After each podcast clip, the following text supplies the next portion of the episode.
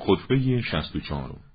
خطبه است از آن حضرت سلام الله علیه در پیشدستی به اعمال ساله ای بندگان خدا برای خدا تقوا بورزید و با اعمال خود به سرانجام حیات که دست شما را از کار قطع خواهد کرد سبقت بجویید. و آنچه را که برای شما پایدار خواهد ماند در برابر آنچه که از شما جدا و رو به فنا خواهد رفت بخرید. آماده کوچ شوید که شما برای حرکت به آگندهی که زندگی شما را خاتمه خواهد داد به شدت تحریک می شوید.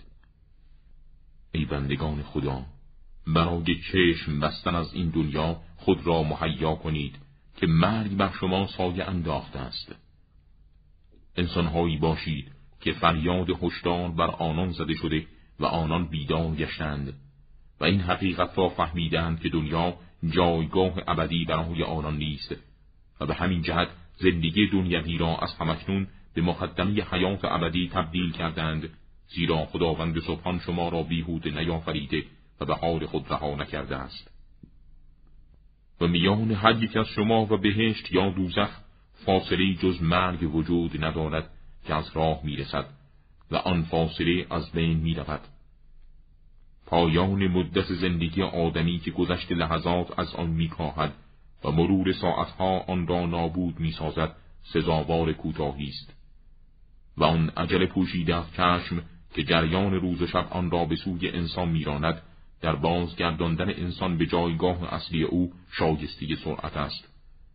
و آن سرنوشت نهایی که یا رستگاری را با خود خواهد آورد و یا تباهی و شقاوت را سزاوار آماده کردن بهترین وسائل برای سعادت است.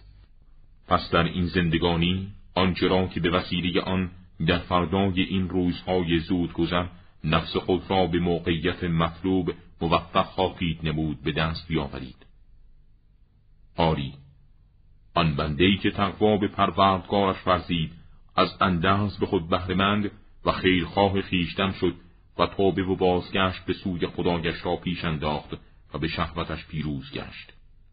زیرا عجل آدمی از او پوشیده و آرزویش فریبنده و شیطان آماده اقوای اوست که معصیت را برای او می آراید تا مرتکبش گردد و توبه را به حالت آرزو در درونش در می آورد تا آن را به تأخیر بیندازد. در آن هنگام که مرگ بر او تاختن بگیرد درباره آن مرگ قافل تر از همه چیز است چه حسرت و تأسف دردناکی که سراغ قوتور در قفلت را خواهد گرفت. عمر برباد رفتش حجتی بر ضرر او خواهد بود و پایان روزگارش به شقاوت خواهد رسید.